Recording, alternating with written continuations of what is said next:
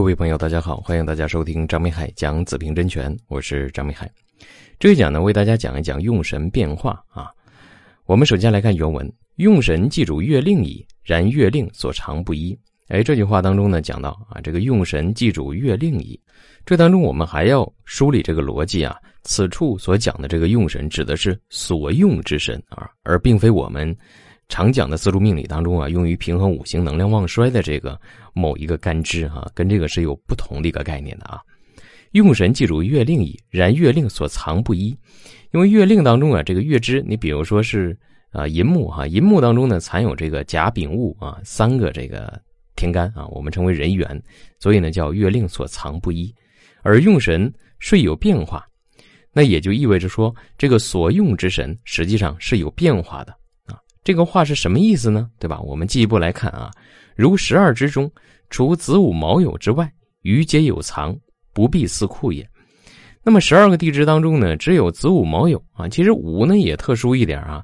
子水当中呢常有这个癸水啊，呃，午火当中呢藏有丁己，呃，卯木当中藏有乙木，酉金当中呢藏有辛金，只有午火稍微特别一点。啊，剩余的这个三个地支里面只藏有一个本气啊，所以呢，它的能量我们讲子午卯酉四桃花，它的能量是比较专一的啊。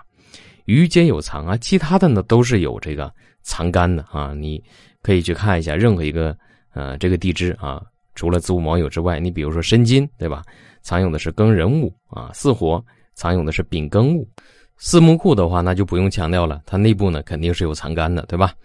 即言论。甲为本主，如郡之有府；丙即长生，如郡之有同之；戊亦其长生啊，如郡之有通判。假使言月为题，不透甲而透丙，则如知府不临郡，而同之得以做主，此变化之有也。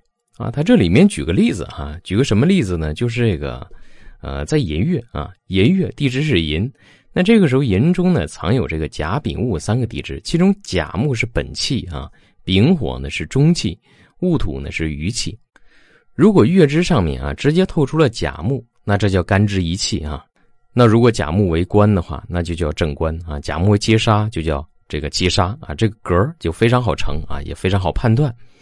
但是如果说这个寅木上面没有透甲木哈，透出的是丙火，这个时候我们怎么来论断呢？对吧？这个丙火能代表什么呢？那么在子平真诠当中呢，就强调到这样一点啊：如果寅木当中甲木没有透出来啊，如果寅木上面丙火透出来，那么我们同样可以丙火为用神。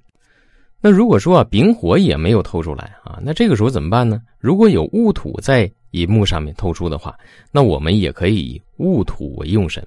所以这个组合大家能够了解吧？对吧？为什么？这个原因是什么呢？原因是这样讲的啊，他说啊，这个甲丙戊啊都在寅木当中。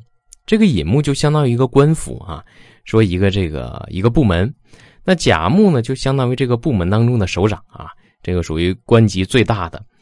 那么其次呢就是丙火，丙火就相当于呢第二把手了啊。那再有呢，呃就是戊土啊，戊土就相当于第三把手了。所以如果说啊这个甲木没透的话，就相当于呢这个，呃这个一把手不在家啊，一把手不在这个官府当中，那这个时候啊二把手就可以。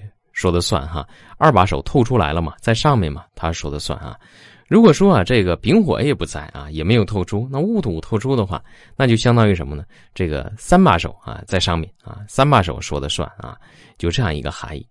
那这当中为什么要这样来定呢？其实啊，并不是说啊，这个戊土在寅木上，在月令上透出这个戊土，它的能量就如何如何，戊土就有什么样的特殊性。我们知道啊，一个四柱拿过来之后，我们要分析的时候，我们必然要找定一个中心来进行分析。那么我们所围绕的这个中心到底是什么呢？对吧？那大家可能会想说，老师，你看是不是应该围绕日元来分析呢？这里面不是啊，为什么？因为讲的叫用神，日元代表的是这个人，代表的是本体，而用神是什么？代表为这个人所用的这个东西。那这个人一生当中，他到底是用财呢，还是用官呢，还是用印呢，还是用食神呢？对吧？我们怎么来分析呢？我们要找到一个核心，他所用的这个核心。那这个核心在哪儿呢？我们就靠月干来进行分析啊！我们就以月干为分析的中心。这里面这个词大家一定要啊把它分辨清楚啊！月干是分析的中心。那也就是说，言外之意，我们分析一个事情的话，它总该要有个头绪。那这个头绪起点是谁呢？